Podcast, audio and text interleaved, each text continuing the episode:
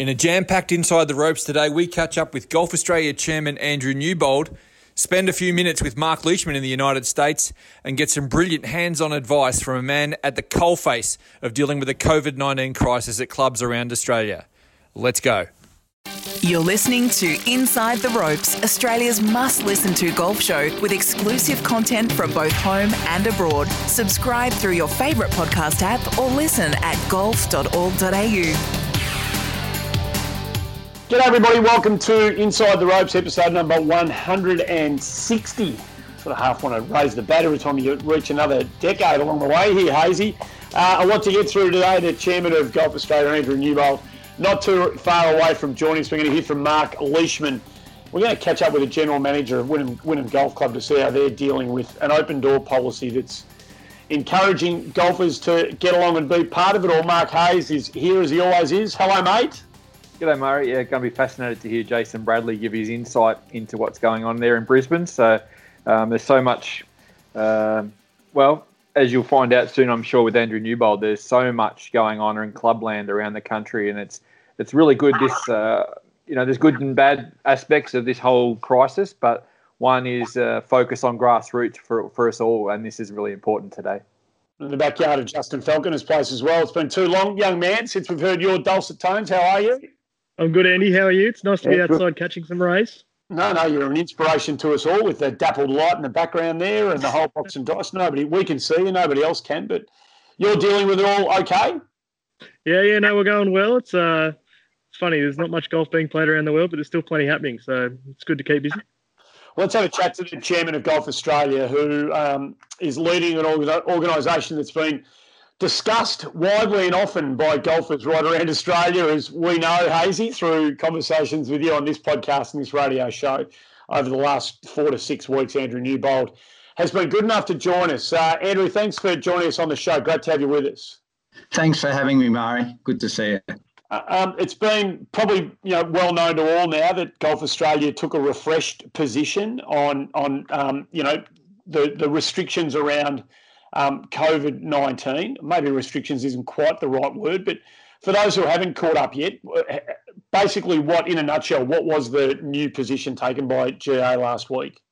So just going back a step, when we first put out our recommendation to for golf courses to be closed, I think there was a lot of uncertainty, and I think even at government level, there was a lot of uncertainty about what this pandemic was going to mean to the country. So we took a very cautious approach, which we still are very comfortable at having taken because I think of the uncertainty. We didn't know how it was going to affect our staff or our other stakeholders, all our golfers. So that was our original position. And then obviously, we had 4 weeks of experience with some 5 states endorsing golf to be played under obviously very strict guidelines. As a result of that experience and talking to various stakeholders in the game, we reached the conclusion that as the governing body, we were now comfortable for golf to be played. So that is now our recommendation, that provided strict adherence to social distancing and other rules around which are particular to golf, we're comfortable that golf can be played safely. Has there been a kind of manifest reaction to the new position taken since it was announced?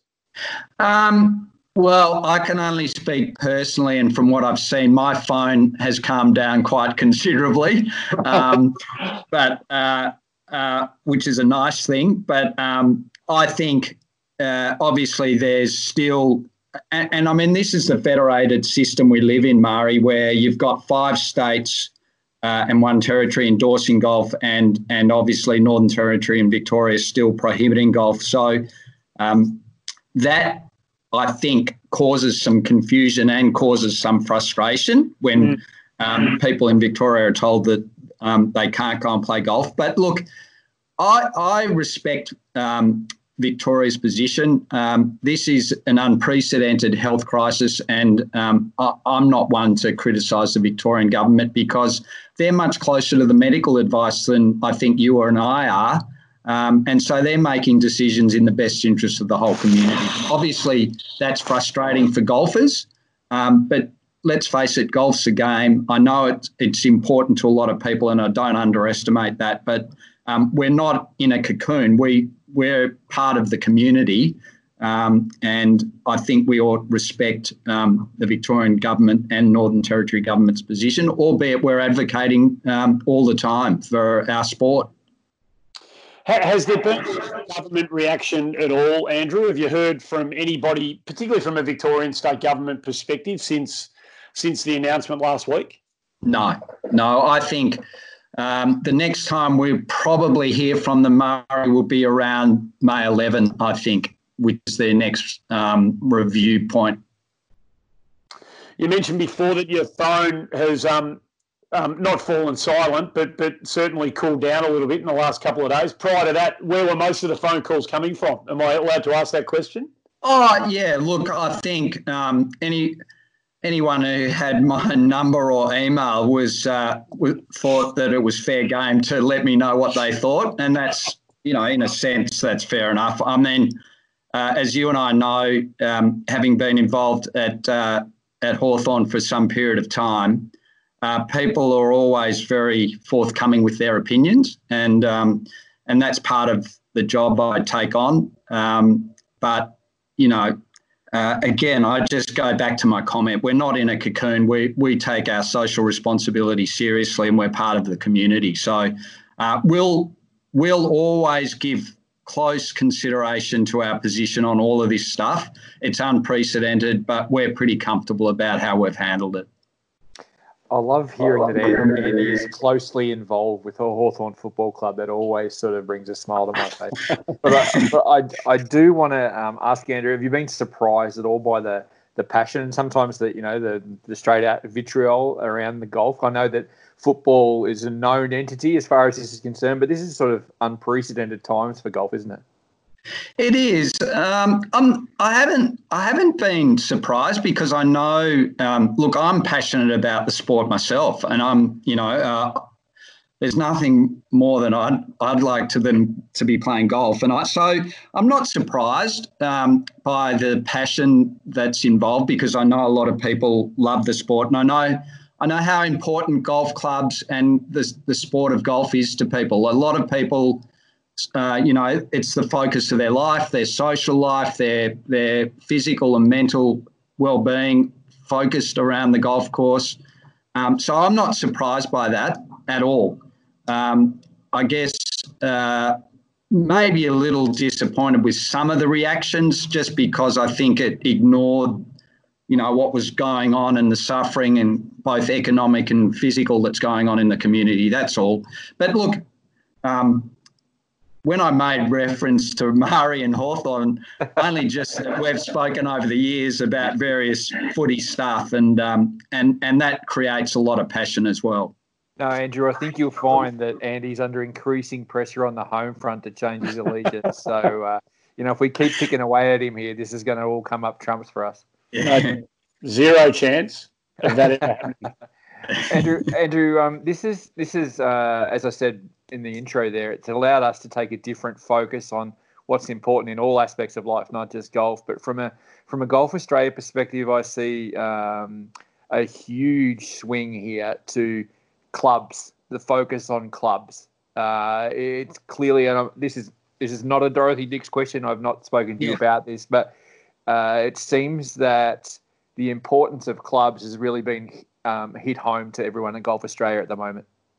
Yeah, look, and maybe I don't know what sort of influence I've had on that, Hazy, but I guess coming from my experience on the AFL Commission, where we spend a lot of time focused on the health, both financial and pastoral in the clubs, the 18 clubs, I think a large part of our remit at Golf Australia is, the financial health and operation of our clubs. And I'm not talking about all the big clubs that, are bigger and ugly enough to look after themselves. I'm talking about country clubs, regional clubs, marginal clubs where You know, as I said, they're an important part of the community, and I think it's a large part of our remit to focus on those clubs and making them sustainable, you know, and a real hub for the communities that they form part of. So to what extent I've had some influence over that, but I think it's been led by a lot of the staff at Golf Australia, and maybe this the pandemic has allowed us to focus on the stuff that we should be focused on. And for me, that's a large part of what we should be doing. Andrew, what, obviously some clubs in some states and some territories, as you said, have been able to stay open. What are we sort of fortunate in that sense that a lot of our clubs have been able to keep operating even at a reduced level? I mean, you look at local footy clubs and, I mean, a lot of tennis courts around areas probably all across the country have just been had to shut down completely. So are we sort of fortunate in that sense that our game lends itself to one that has been able to stay open in this time? Yeah, I think that's right, Justin. And I think we need to get behind the economics of it, but I suspect that a lot of the pro shops is still suffering. So even though people have been able to play golf, obviously there's no food and beverage. So, you know, that's obviously a big hit to a lot of clubs. And I think also at pro shop level, people probably aren't spending what they have maybe previously spent. So I think we need to get under the bonnet of that a bit, but surely I agree with you in relation to health and well-being of the golfers who have been able to go and play. I think that's a big tick. But, you know, I think there's a bit of work to be done to understand what the economic effect of those clubs being able to operate has been, because I'm not sure it's going to be as pretty as we think it is. Maybe no one's got an answer to this, but yeah, we know that sports all over Australia have been, you know, hit hard, and you know the economic reality that they exist within has been kind of laid bare for many.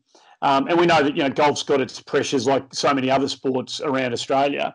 Are we worried? And this might be a question to all of you three, but are we worried that memberships, golf club memberships, which are such the lifeblood of so many, if there is to be a new kind of economic reality that we're all operating in the next 2 to 3 years, and it's a reduced one for many, are we worried that people may not have the finances available to them to be members of golf clubs the way they have been, and the impact that that might have? Well, certainly, Murray, my view would be the answer is yes. I think that's a great unknown. And I think, for example, a lot of people with young families who one of the parents may have lost their job, I think possibly a membership of a golf club ranging from, you know, $1,000 to $5,000 in some cases is a lot of money. Now that's a discretionary spend, I think, and it will come under scrutiny. So that's where we've got to work with our clubs, and we are on membership renewals. But they need, you know, our industry needs to be agile and flexible about what the offerings are going forward. Mm-hmm. You know, are there 12 round memberships at Peninsula rather than, you know? So we're just got to, I think clubs need to start to think about that stuff. And again, part of our obligation at Golf Australia is to assist with that work. It's a great answer.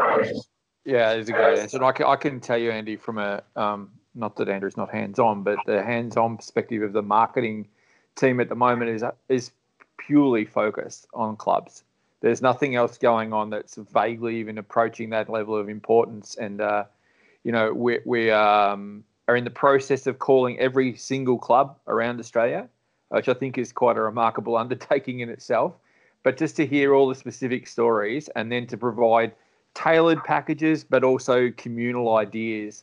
You know, Andrew mentioned a couple there, but we've been flat out doing nothing else for the past couple of weeks. It's clubs from us for now, because no clubs, then golf in Australia more broadly, not just, you know, tournament level is in crisis if we don't get this right. Andrew, it's great that you're focusing on, you know, the grassroots stuff, and in the context of this conversation, that's club memberships. But at the other end of the spectrum is the National Open, something dear to everybody here in Australia, and particularly everybody in there at Golf Australia. Is there a chance, as some people have been advocating for a while, that the Open might be played in maybe February next year? I think everything we're doing now, Andy, is up for grabs. So there's a blank bit of paper around the Open. It strikes me that our borders probably won't be open before Christmas. So that will necessarily prevent anyone from outside the country coming in to play the Australian Open. That in of itself, I think, causes us to think about the timing of the National Open. But I don't want to get too far out in front of that decision, but it's something we'll work on over the next, 6 to 8 weeks. I would have thought we'll, without speaking to the executives who are responsible, I would have thought we'd need to be in a position to sort of make some sort of announcement around the middle of the year. Okay. Andy, just, it sort of pertains to that a bit, Andrew, as well, but, there are myriad negatives around what's going on with COVID-19, but you've mentioned a couple of the positives. One, the change focus for Golf Australia to, clubs. Is it a really good chance also to do things like buddy up a bit better with the PGA or the ALPG or other, state bodies, for example, that still exist? Is now the time when we can actually, make the best of this situation and start afresh? I reckon, Hazy, I hope that that's what people are seeing, because one of the things, again, it's probably a bit of a learning that I've taken from the AFL throughout this crisis, is the collegiate way that everyone, including all the clubs and everyone, has worked together for the betterment of the sport. And I think at GA, we're now working very closely with the PGA and the GMA and the ALPG. So I think it is a great opportunity to reset for the sport, where there have been, in my assessment, a sort of disparate group of interests where, the saying is don't waste a good crisis. And I think it's really opportune for our sport to take advantage of that and come together for the sport of golf as a whole. So again, it's something I'm pushing pretty hard. We're coming from a long way back, because obviously interests have been so entrenched, as they, naturally, that's a natural thing. So I think the short answer is yes, now's a great opportunity to do that. Is it an easy question to answer? What breaks that nexus? What's it going to take for that to happen? Well, I think for a start, communication's really important, Andy. And I know Hazy will know this, but all the communications that we've been sending out, I've made sure that our executive have, happily done it, is involve all the other golfing bodies. So before we went out with our, I'll just pick one example, the club support package we went out with last week, all the relevant stakeholders were consulted and had input into that note to the clubs. PGA gave us some information. They're doing some webinar stuff. So we included all of that. Likewise, with our position statement on Friday, we went to each of those organisations, not necessarily for approval, but here's what we're saying. Got any comments? And I just think once you start doing that, you get buy-in, you build relationships, and who knows what happens from there. For the good of the game in this country, from somebody who knows about this much of it compared to the depth of understanding you fellas have of it, hopefully that can happen. I'm not an employee of Golf Australia, but I can honestly say as a golf fan that for the good of the game, ever since I've known anything about the operation of the sport in this country, it's screaming out for that to happen. It's crying out for it to happen. Absolutely. So one of these days, who knows? Thanks for coming on. Hopefully it won't be the last time. I'm sure people will get a lot from listening to you. And hopefully we get the opportunity to speak to you about this kind of ever-evolving landscape again soon. Thanks for coming on the show today. Thanks for having me, fellas. Really good. Good on you. Andrew Newbold, Chairman of Golf Australia. There's a lot to think about there, and I'm sure we'll have a chat about elements of it on the way through in the coming shows. Hey, let's get a break out of the way. Mark Leishman's caught up with you two other fellas, and we're going to hear from him on the other side of the break. You're listening to Inside the Ropes. Let's go back Inside the Ropes with Golf Australia.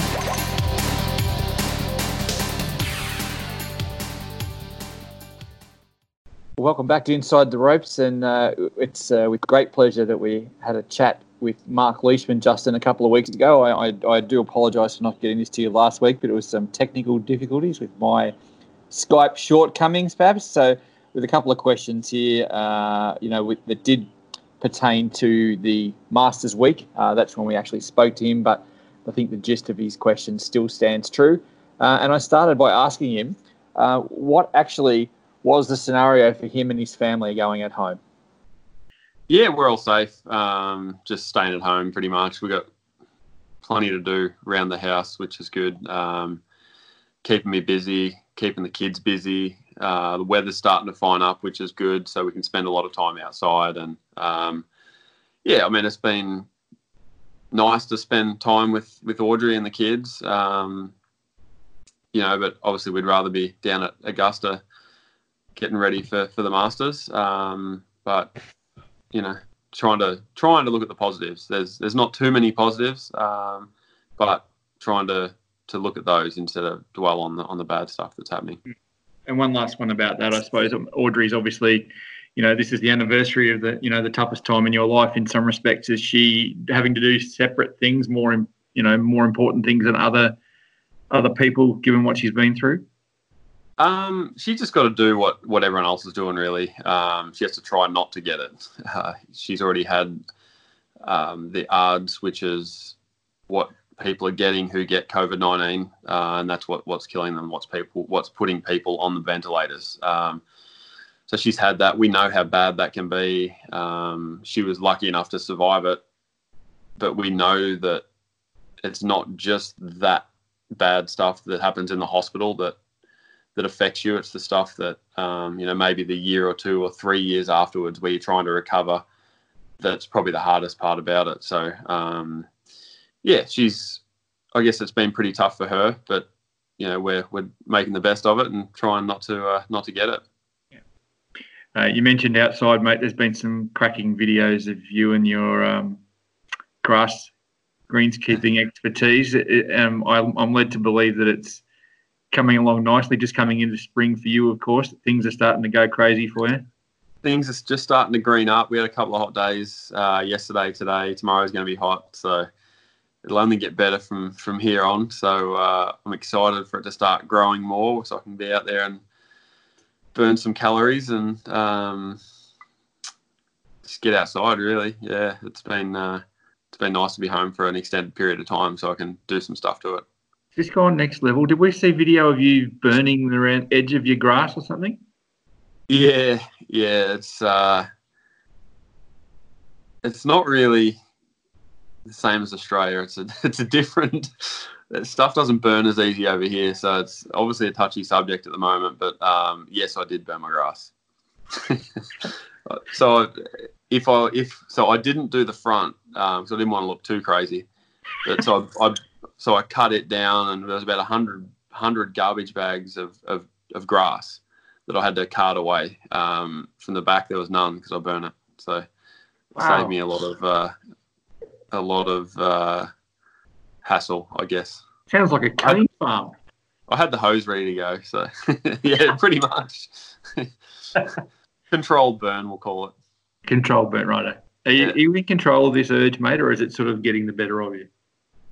No, I think it's gotten the better of me a long time ago. But no, I'm doing all right with it. It just gives me something to do when I've got my weeks off and,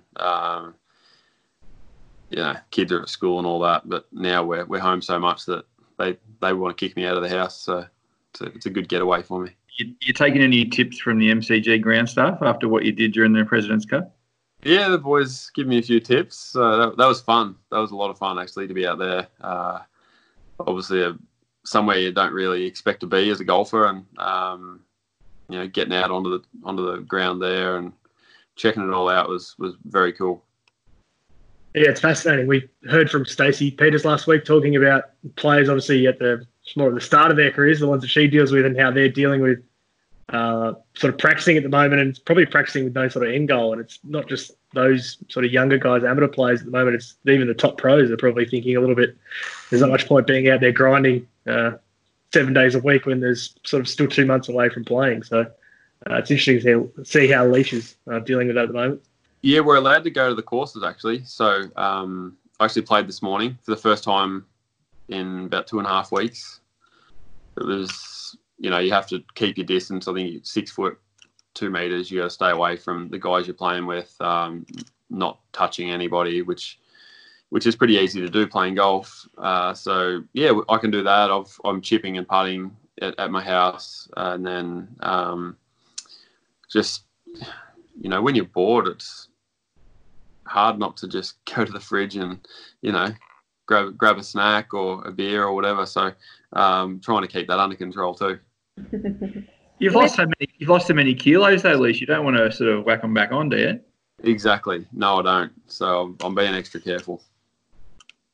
Has the PGA given you guys, are they sort of keeping you in the loop about the whole tour? Or do you think it's going to be a tournament by tournament kind of scenario that they'll open back up, or how's that all looking? Yeah, I think it. They are keeping us in the loop. That we actually got an email today about, you know, our people who, essential staff they call them, for the golfers, and if they're out of the country, where are they?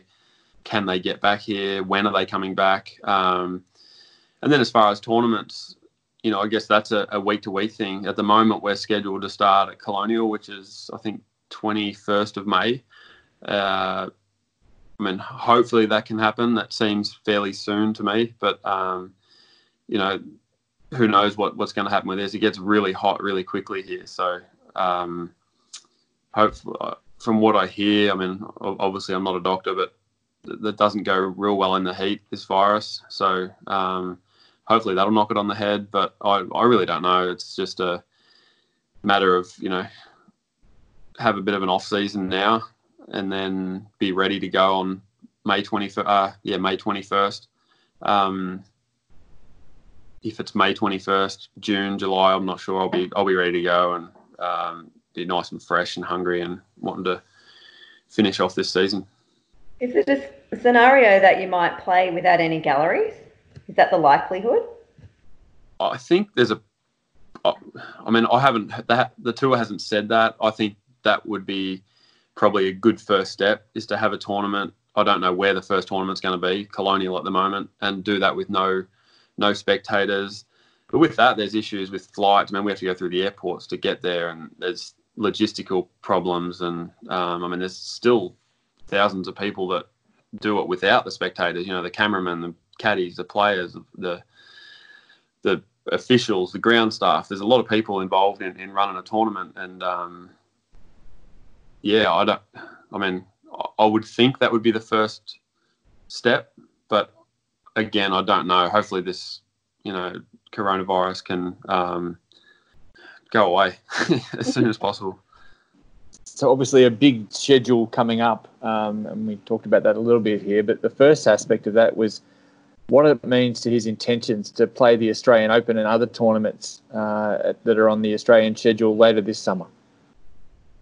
It is going to be tight. I mean, I'll do everything I can to get back, yes, particularly with it being in Melbourne.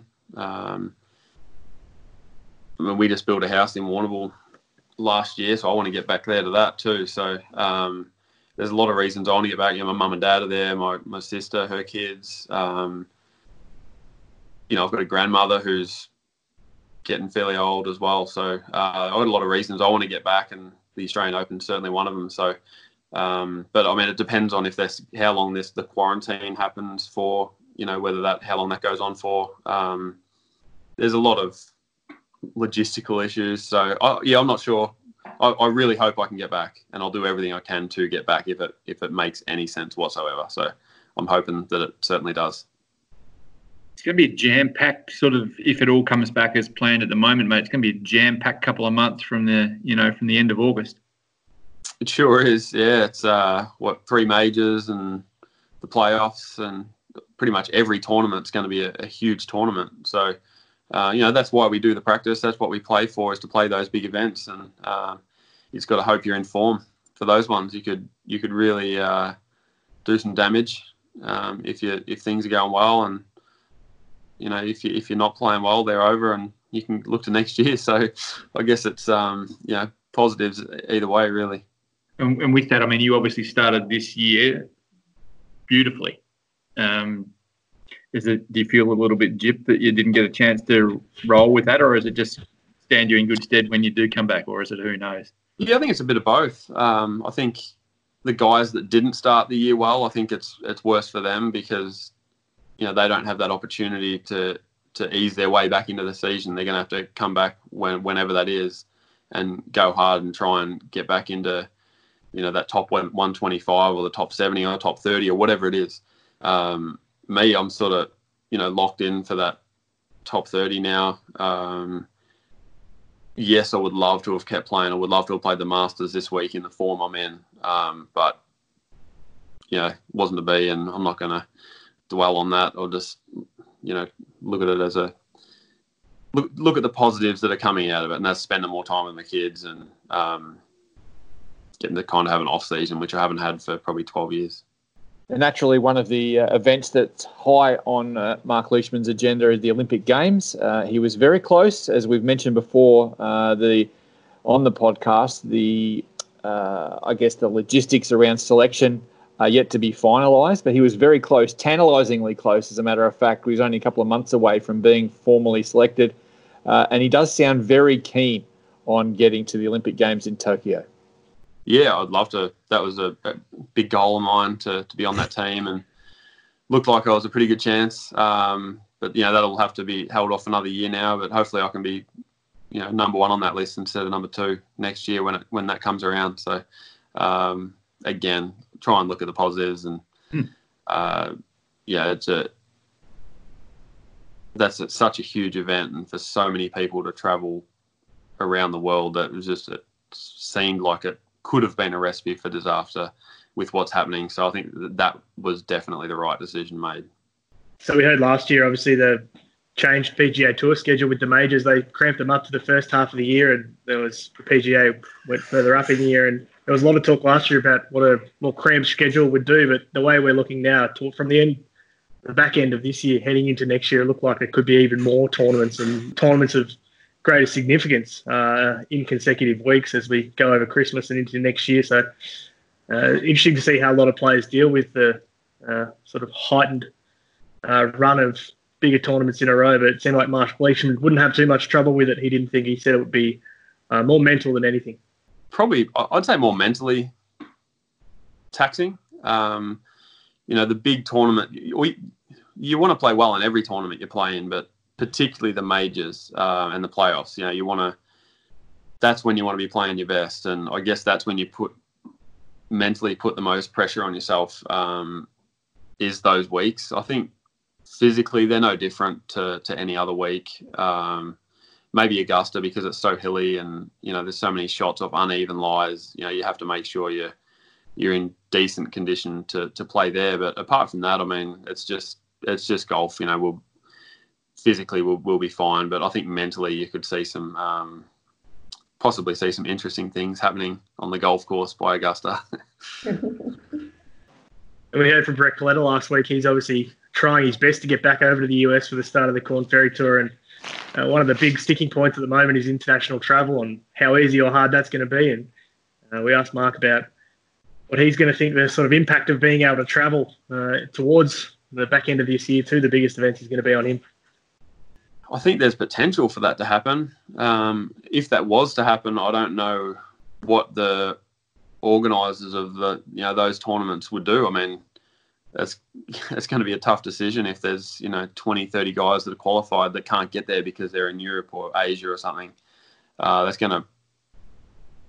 another set of issues, I guess. But yeah, I guess that there's a big possibility that might happen. you know, like I was saying before, hopefully things can get under control sooner rather than later and those travel bans can be lifted. But again, I'm not, you know, at all qualified to be a judge of any of that. So away from golf, Mark Leishman's very proud of the work that he and his wife Audrey do with the Begin Again Foundation. So much work they do, not only in the United States but around Australia. It's a growing thing with, I know that there's a lot of support from Golf Australia for what they're doing. It started around sepsis, but it's taking a lot further. And we asked Mark what he and the foundation are doing, alongside Audrey, of course, at the moment in not only in Australia but also particularly around Virginia Beach at home. Yeah, so what we're doing is the hospitals around this area, there's about 4 or 5 big hospitals within about a 30-minute drive. We're providing food for the ICU doctors and nurses and, you know, staff, and then the emergency ward staff. So we're doing that till the end of May.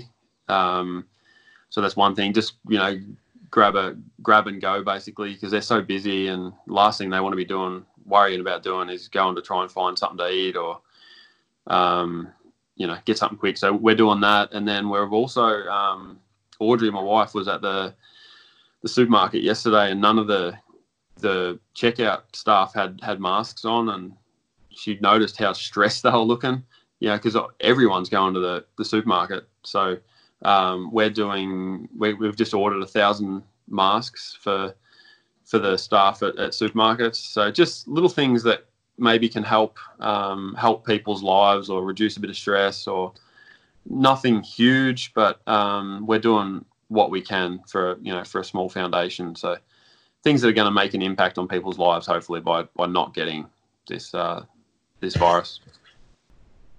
So yes, I mean, that's just tremendous from Leish. I think he's still got that really common touch where he can appreciate that, you know, the people at the checkouts, for example, at the supermarket are, you know, doing it tough, or what the nurses and doctors who need a feed in when they're working huge hours. That's just great to me, and it just shows the common touch, not really seeking publicity per se, but just doing what's right, I think, in the community. It really separates him a little bit, I think, from not only his Aussie peers, but I know a lot of people are doing some good things, but that's pretty priceless, I think, and shows you who Mark Leishman is. Justin, I've got a lot of time for the big fella, and as I said, that was recorded, you know, the week of the Masters, but it all stands true, and he's just got great perspective, hasn't he?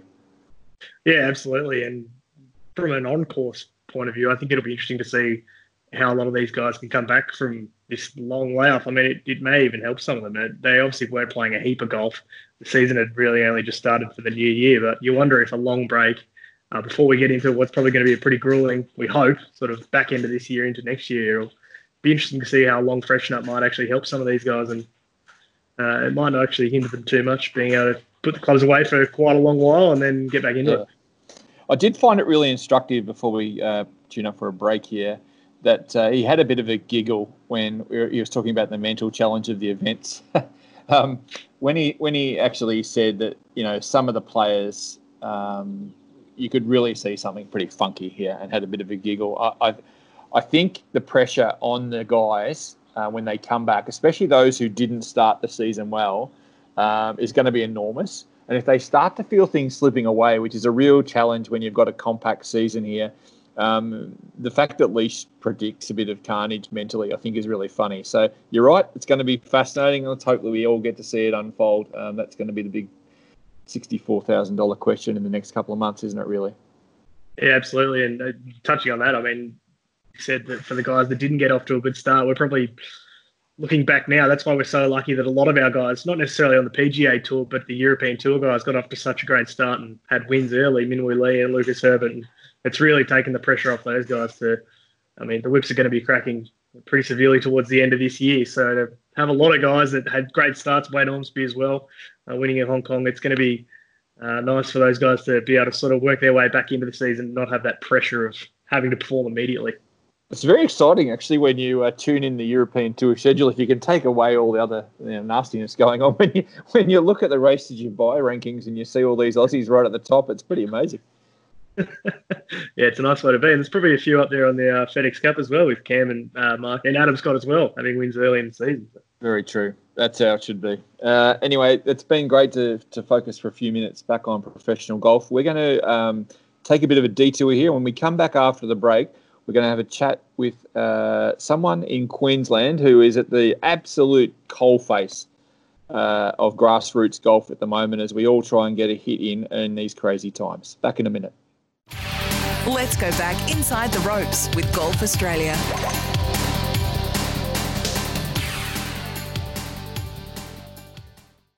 Welcome back to the show. The chairman of GA joins us, one of our very fine international players also. Let's bring it back to a domestic perspective here. There's 5 states and 1 territory were allowed to play golf in Australia, 1 and 1 we're not. We've already spoken to Andrew Newbold about that at the top of the show. Wynnum Golf Club, but for 3 days, has had its doors open, a golf club just out of Brisbane. Obviously up there in Queensland, the general manager of Wynnum Golf Club is Jason Bradley, who's been good enough to join us on the show. Jason, thanks for your time. No problem. If normal golfing operations are 100%, what level is Wynnum operating at the moment? In terms of competition play, we're actually operating at probably 110 to 120%. The learnings out of this have been extraordinary. We've got groups of 2. They're spaced 7 minutes apart. You know, we experimented with that to see what would work properly. But you're getting around in 2.5 to 3 hours. There's plenty of space out there. Everyone's enjoying it, and we're actually doing, on an annualised basis, we're doing more competition rounds than we've done in my time at least. So that's staggering. It is. It's been the information we're getting out of this around the whole golf delivery model has been mind blowing. So we'll take some time to digest that. But for now, it's things are going really well, and everybody's keeping really safe. How mindful of the lifestyle restrictions that we're all operating within? How mindful of those of your golfers been? Very mindful, but the messaging's been very strong. I think the leverage point has been that something that they love so dearly, as I do, was taken away, and then when the opportunity was presented to actually trade and have golf and forget about all the running around for the food and beverage, which every golf club in the country probably tears their hair out with. It's just about golf, and everybody is appreciative, and they're all doing the right thing. We literally haven't had any matters that we've had to deal with in terms of members doing the wrong thing. Jason, let's put this on a human level here. How many staff do you normally have, and how many are not working at the moment?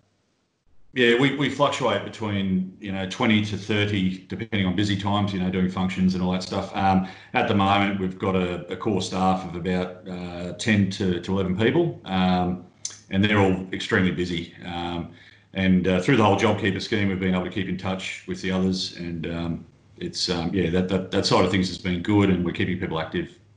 So you talk about having 110% capacity on the course, but you've got 50% capacity to be able to provide that. And I know that some are, food and beverage, and that doesn't impact necessarily on the course, but that it puts a lot of pressure on everyone else to make sure things are ticking from presumably right at dawn till right at dusk. Yeah, and look, we've got one of the jobs that we've had to make up.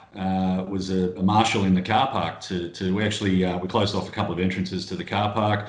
We've got a marshal near the pro shop that makes people wait until they're 10 minutes before their tea time, then they can be ferried through the pro shop in a safe manner. It's probably not a funny reference, but it's a little bit like North Korea around the clubhouse. It's very heavily controlled. So yeah, look, we're really busy, but it's actually fulfilling. The atmosphere at the club is incredible. We all know golf clubs, and people can be a bit petty and whinge and complain. I've had nothing but positive feedback. Everyone's just happy and the workers that are on are happy to be there. You mentioned, Jason, that you guys were closed for that 3-day period. How different was the vibe around the club then, and how different were things looking moving forward during that time? Oh, it was terrible. I didn't sleep for 3 days. It was just, everyone was down. The uncertainty was there. We didn't know what was happening in terms of government subsidies. Announcements were being made thick and fast, and we were trying to keep across it. My board has been extremely supportive in helping me as well, I've got to say, and we kept across everything and got through it. So you've obviously got that sort of, good communication internally. Andrew Newbold spoke earlier on about the collegiate nature of golf. Is there something that you could explain to other clubs that are going through this, or those in Northern Territory or Victoria who'd like to be, about the best things you've learnt, good or bad, through this process that you could share with other clubs? I think the leverage that we have available, people desperately want to get out and be active, and they will do whatever process you set up. So I think as long as you plan, and we did that very carefully. And it's amazing through the comms with the members. A member came forward and told me that his sister was an epidemiologist at the University of Sydney and offered to take a phone call. And I thought, wow, I'm just running a golf club here. But I gave her a call, and I'll tell you what, it was fantastic. She gave me some real good ideas on where the high risk areas are around the club. The hard surfaces, all that sort of stuff. So we've got a sanitation program in place. We leave disinfectant around for members. We've really worked hard to do this responsibly. And from the outset, it's been, okay, we're only doing golf if we can do it responsibly and we don't lose control out there. So the advice I'd give would be, leverage the fact people want to play golf. They'll do what you want them to do, and then plan ahead. How can we share your knowledge? How is it best through Golf Australia's Queensland officers? I know that they're aware of what you're doing, or is it through the club, or is it just people listening to this and taking it on board? I'm interested. I'm on a group chat actually with GMs around Queensland, and we've been sharing information on what we're doing. I found the GMs have all sort of come together because it's not just the golf. There was the food and beverage and all the human resource management, all that sort of stuff. But I think the message, probably through Golf Australia. I think if a consistent model can be put together, that can be promoted to the clubs, not just about what's happening out in the golf course with your pool noodles and closing taps and all that stuff, but really how do you actually operate around the high-risk areas. I think that'd be a good way to go, yeah. This just flows back just very neatly into what we were talking about before, just the revised focus of clubs, the importance of clubs, and there's no one to teach us better about what's happening in the world of golf right now than Jason and the people who are feeding him information. Mm. Yeah, no doubt. So absolutely. There's clearly there are, and things that have been deemed essential services have stayed open. You go to a supermarket now and you see a different way of buying your groceries. It's a different. You go and get a coffee at your local coffee shop. There's different ways of doing it. And by and large, all of us are operating within the new restrictions, which clearly up at Wynnum they're doing, Jason. One of the things that we've run into down here in Victoria where we're based is that a lot of golfers who have been supporters of the decision to shut golf courses have taken it on board. They've fallen on their own sword, if you will, on the premise that, okay, if we have to shut things down, we have to stay home, then I can live without playing a game of golf. I can that can be a sacrifice that I can make. It's their view is that it's a bad look to be playing golf, going out with your mates, having a hit when people are losing their jobs and industries are shutting down everywhere. Have you had to deal? Have you had to deal with that at all? That sense that the moral dilemma, I suppose, as to whether or not we should be staying open. Yeah, and I went through that process myself internally, and in discussions I had with our board, we really went around that roundabout to make sure we are doing the right thing. And the more I go walking down the waterfront here at Manly every morning, and it's just so chaotic down there. There's runners that come up behind you and they're breathing all over you, cyclists that are all this sort of stuff going on, and there's no control. So the conclusion we came to was, well, we can control this. We're going to have to be very authoritative about it, but we can do it and we can give that outcome. So when we have had one or two complaints, people are stressed and they get concerned when they see it, but we've been able to explain what we're doing quite clearly, and generally they'll accept it, yeah. We obviously just spoke to Andrew Newbold earlier in this pod, and he mentioned a saying that I've, to be honest, haven't heard before. He said, never waste a good crisis.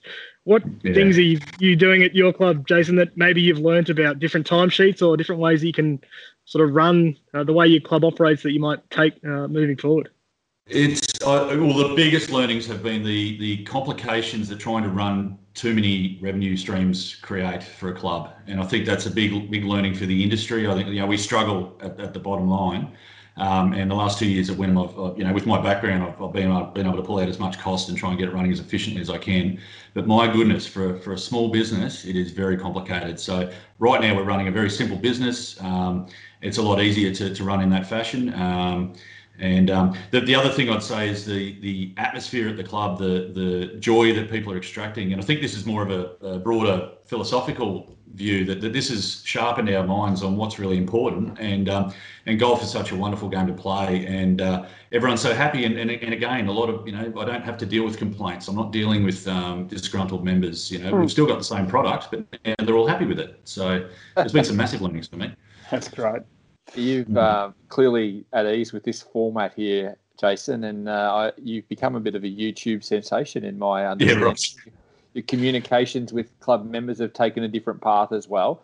A, can you tell us a little bit about that? And B, I did happen to catch one of them where you were talking about the percentage of players taking a vastly different percentage of the time slots available on the timesheets. Yeah. So obviously, we've had to reinvent the wheel in the space of 2 to 3 weeks. And so we've got 1,100 playing members, and we have about 960 odd spots a week. And they're filling up within 30 seconds to a minute. So we've instead of trying to police it too heavily, we've really pleaded to the membership to pick 1 or 2 days a week that you really, really want to play. And just book those spots and let everybody else have a go. Let's try and do it as a community and share the benefit, and all of us extract the mental health benefits that we really need. And so far this week, it's actually working pretty well. So we don't want to go down that path of saying, right, bang, we're gonna stop you playing more than that. We don't want to restrict it. So far so good on that front. And have you found YouTube and other things that have made communications among the membership is a lot easier? There's a bit of a few members used to complain, because again, don't forget, I come out of corporate into this. I'm a mad golfer, but I Clubland was a new thing for me, and I had people saying we don't know who you are, and we want to see you, and I'm thinking, well, why do you want to know who I am? Who cares? I've got a job to do, and all that sort of stuff. This whole thing now, every member seems to know me. I was walking down the waterfront the other day, I had some bloke yelling out at me from his balcony, and all these sorts of things. To me, it's the most powerful way of getting across quickly and building engagement with your membership. And I know Scotty Wagstaff down at Carbrook, he's been doing it for a while, and he does a great job. And so I've learned from that. It's very powerful. So last one from me, Jason. You mentioned another club just then in your region. Mm. Given the operation that you're overseeing, is that reflected at other clubs around the place that you know of? I'm actually not sure. I mean, we have a few of us have talked with each other about how we want to handle it. So I'm not 100% sure if they're doing exactly the same thing. But I think on the whole, there are different models around the place, and I think I'd personally like to see us all come up with a model that we agree on as being the best way to do it. We're not taking social players at the moment because we can't. They don't know how we do things. They wouldn't have seen our YouTube clips. Whereas other clubs are, and we're referring them on to them because we know they need a bit of revenue. But I think we all need to talk a bit closer about how we do it. Well, it sounds like it's a model that could be replicated elsewhere, Hazy. And Justin, I reckon it's we'll wait for government intervention here in Victoria. But, it does sound like you've taken all of the responsibilities incredibly seriously, and you're adapting the way people want you to. So. Well done. Can I just ask you one last one from me, Jason? I know you've had police, as most places of your sort of ilk have, popped in and just checked out how things are going. Is there another, bit of advice you can offer to, I guess, patrons at all clubs around Australia, like as in along the lines of, are you doing the right thing by the support, by the community? Yeah, look, take it very seriously. I mean, not only have we had police observation, we've also had some, as I said before, tensions are high, so some of the neighbours have been behaving in ways they shouldn't be, and so we've had a break and enter at the club. We've had some other things that we've had to deal with, so I've been in regular contact with the police. But I just suggest everybody, you've got to take it seriously, because we can lose the game that we love at a time that we need it most. It's as simple as that. Mate, thanks for coming on and having a chat to us about what you've got going on up there. It sounds like you're doing a fantastic job. Really appreciate your time and good luck through the rest of this thing. All the best. Same to you guys. I hope you get back out in the course. Yeah, so do we, mate. Jason Bradley, General Manager, Wynnum Golf Club. Fantastic to have him on the show, and I reckon there'll be some learnings there for a lot of clubs around the place who are looking to deal with the restrictions that this virus has brought upon us. We'll get our last break out of the way. Come back with to wrap it up here on Inside the Ropes after this. Let's go back inside the ropes with Golf Australia.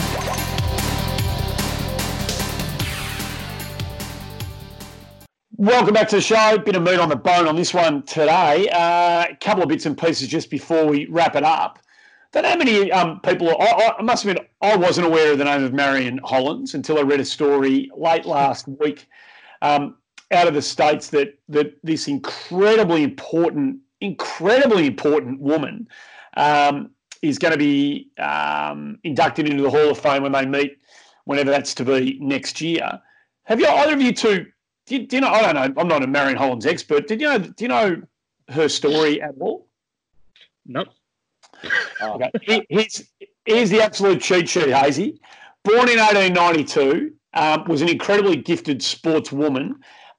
Took to golf particularly, was a US women's amateur champion at 21. She was captain of the first Curtis Cup winning team in 32. She died in 1944 at the age of 51.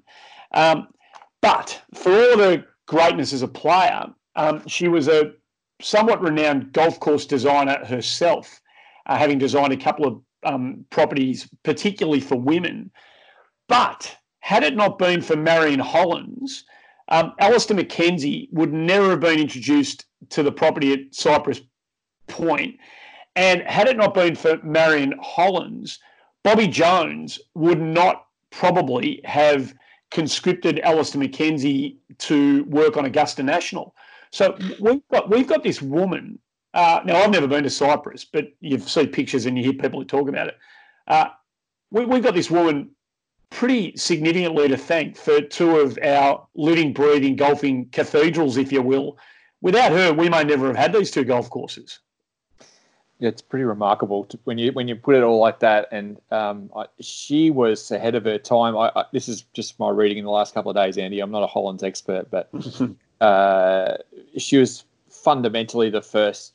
Not that she was global at the time, but without her, there'd been no female involvement in golf course architecture, basically for the first, greater chunk of that century, the 20th century. So she was groundbreaking in so many ways, not least of which, aside from what you said there, was she had a massive hand in the 16th, the long, famous par three at Cypress Point. That's her little baby. Oh, right, okay. Yeah. That's regarded as one of the great holes in the world. Clates always raves on about it on our podcast, so... so many things. This is the best thing about the World Golf Hall of Fame, because I've been watching on ESPN, for example, with the Michael Jordan documentary. It brings in comparisons for new versus old. So everyone's going crazy on the Jordan James debate, you know, who's the best player. This sort of thing enables the younger generation like us to cast an eye back and just appreciate who it is that she was. So, you know, amazing woman by the sound of things, and I'm really grateful to learn a bit about it, especially from you. I'm impressed that you are such an oracle. Yeah, no, thanks. My research doesn't go too far beyond Wikipedia, so hopefully the details on her Wikipedia page are true, but I want to know more about her. I'm going to try and find a book about her. I think she'd be a fantastic read. Speaking about stuff that we're seeing, and this is, did either of you two happen to see, I don't know what it was on, ESPN or I don't know, one of the channels somewhere. Did either of you happen to see British Week? There's a little series called British Week. And I don't know, clearly the focus of the British Week Anglers was Ian Poulter's performance by and large, along with a couple of other Brits, if you will, Rory Principal among them. The 2012 Ryder Cup at Medina. And it was, they're 10-6 down, going to the singles. They come back, they win, brilliant stuff. Kyle Matt knocks the putt in on 16 or 17. They win the thing. But the speech, it was the Olazábal was captain. It was they had the silhouette of Seve on the shirts going into the final day. And they wanted Seve to be part of it badly. And it was Olazábal was doing it. His speech at the presentation ceremony, not every man dies, but not every man lives. That is, go back and find that gets the hairs standing up. It was bloody amazing. You've got to watch it too, because it was quite hard for Olazábal to get through that. You know, he's quite overcome, and he was stopped by the chanting of the European fans of Seve, Seve, Seve. It was obviously really difficult for him to get through, but I'd forgotten how powerful that was. And it was great to go down one of those little kind of streaming wormholes that we're all going through with a bit more time at home and watching that. I encourage people to find it if you can be bothered. I need to get Trevor Immelman to get that up on the projector screen and show it to the internationals before the next President's Cup next year. Oh, Hazy, I was pretty stirred. It was really stirring stuff. No, I vaguely, Andy. I'd have to travel down the wormhole, but I do remember it vaguely. But just hearing you say that sort of makes you fire up a little bit. You sort of want to run out. It's a bit like that. Before you go just too far removed from the Hall of Fame, we should mention that obviously Tiger Woods was the first name that was announced for the 2021 class. And just this morning, we're recording this on Tuesday again, Tim Finchem, the long-time PGA Tour commissioner, has been added. Have your thoughts on him? Personally, it's fine. Everyone's got their different views on what he's done, but he's made the PGA Tour arguably the biggest financial powerhouse of all major professional sports in the world. So, you know, he's had a very big hand in what's happened in the past 20 years. So three good ones. I know there's one fourth name to come for the 2021 class, but apparently I did see online, if you're speaking of British stuff, Andy, that they've snubbed Padraig Harrington. He's not going to be one of them. Mm-hmm. And there's an uproar in the UK area about Padraig's what do you have to do to get into the World Golf Hall of Fame, which is probably a fair enough thing, but there's always question marks on who you leave out and who you put in. But I know there's different categories too, but when you see the name Finchem go in and you see Harrington left out, it's like, oh, is that right? I don't know. Yeah, surely it's only a matter of time for Padraig Harrington. You'd think he'd get in, wouldn't he? Oh, yeah. Definitely. Yeah. I don't think there was as many people saying, "Oh, it's only a matter of time until Tim Finchem gets in." Like he'll get in. No one's been having that conversation, I don't reckon. Hey, speaking of all of that, and winding it into a question I've got for you two, and it's, you know, with the rest of 2020 in front of us and the what ifs and what might be's, if they decide to go ahead with the Ryder Cup, right? If they decide, yep, we want to play the Ryder Cup, but we're going to play the Ryder Cup without a fan coming through the gate. No fans. Is it the Ryder Cup's so different from even the majors, I reckon. Is it worth having the Ryder Cup in a year where you can't have fans coming through the joint? You can't imagine it. I think anyone who watched football codes of either sport from the first few weeks of the season a few weeks ago and watched footy, for example, without crowds, it was bizarre, and it sort of took a lot of the air out of the balloon. So, as you said, a crowd at a Ryder Cup's definitely more invested than even at a major, you'd think. So, if you couldn't fathom watching the Ryder Cup with deathly silence across the course, and who knows? What do they do? I mean, they're probably desperate to get crowds there, but you think they wouldn't push the issue too hard. I agree with everything you just said there, Justin. It's so hard to comprehend that even happening. Last time it was played, Andy, you'll recall in various forums we discussed it being bigger than golf, and in fact one of the key elements of all world sport, one of the key properties, I should say, for, you know, spectators, and people can understand it and buy in for a week and then bugger off and leave golf alone and still be blown away. So it's one of those, and the crowds, what makes that, particularly in Europe, but this time, you know, back in the United States, they were talking about it 5 minutes after they got their butt handed to them in France last time. They've been building up to this. The American crowds know, not that I'm a fan of American crowds, but they know the role they've got to play in getting the cup back for the Americans. You know, it's built all around the crowd. The carnage in the courses is what makes the Ryder Cup special. If you're just watching another golf tournament on TV without a roar, then does it stay that property? I don't know. But on the other hand, as most sports are doing, including golf, the television revenue that the Ryder Cup generates probably makes decisions a lot harder to make, because would you like to play the crowd in the Ryder Cup without a crowd? No. But might you have to keep the financial wolves from the doors? Maybe. What if you played it in consecutive years? So what do they do with the President's Cup then? Well, I was thinking about this morning when you flagged it with us, Murray. Would it help or hinder, I guess, both tournaments? What if you played them in like back-to-back weeks, for example, and you just had team golf fortnight and you got to see the Americans play perhaps the internationals the first week and then back it up and play Europe the next week? So stay in the one. Let the Americans have the home course advantage. Let's play the 2 weeks both at Whistling Straits, for example. So the Americans get, and they can sub a couple in if they need to make some change. And blokes out of form, they can do whatever. But is like give the Americans the luxury of having a bit of that sort of stuff if they need it. I think you'd run the risk of making the President's Cup feel like a bit of a curtain raiser if you did that, because you'd probably have that prior to the Ryder Cup, wouldn't you? But I also think watching 2 weeks of team golf and then it's 2 weeks of storylines and someone's not playing well, do they drop him? Do they bring someone else in? Things like that. I reckon it could be pretty fascinating. I'm open to consider it, Hazy.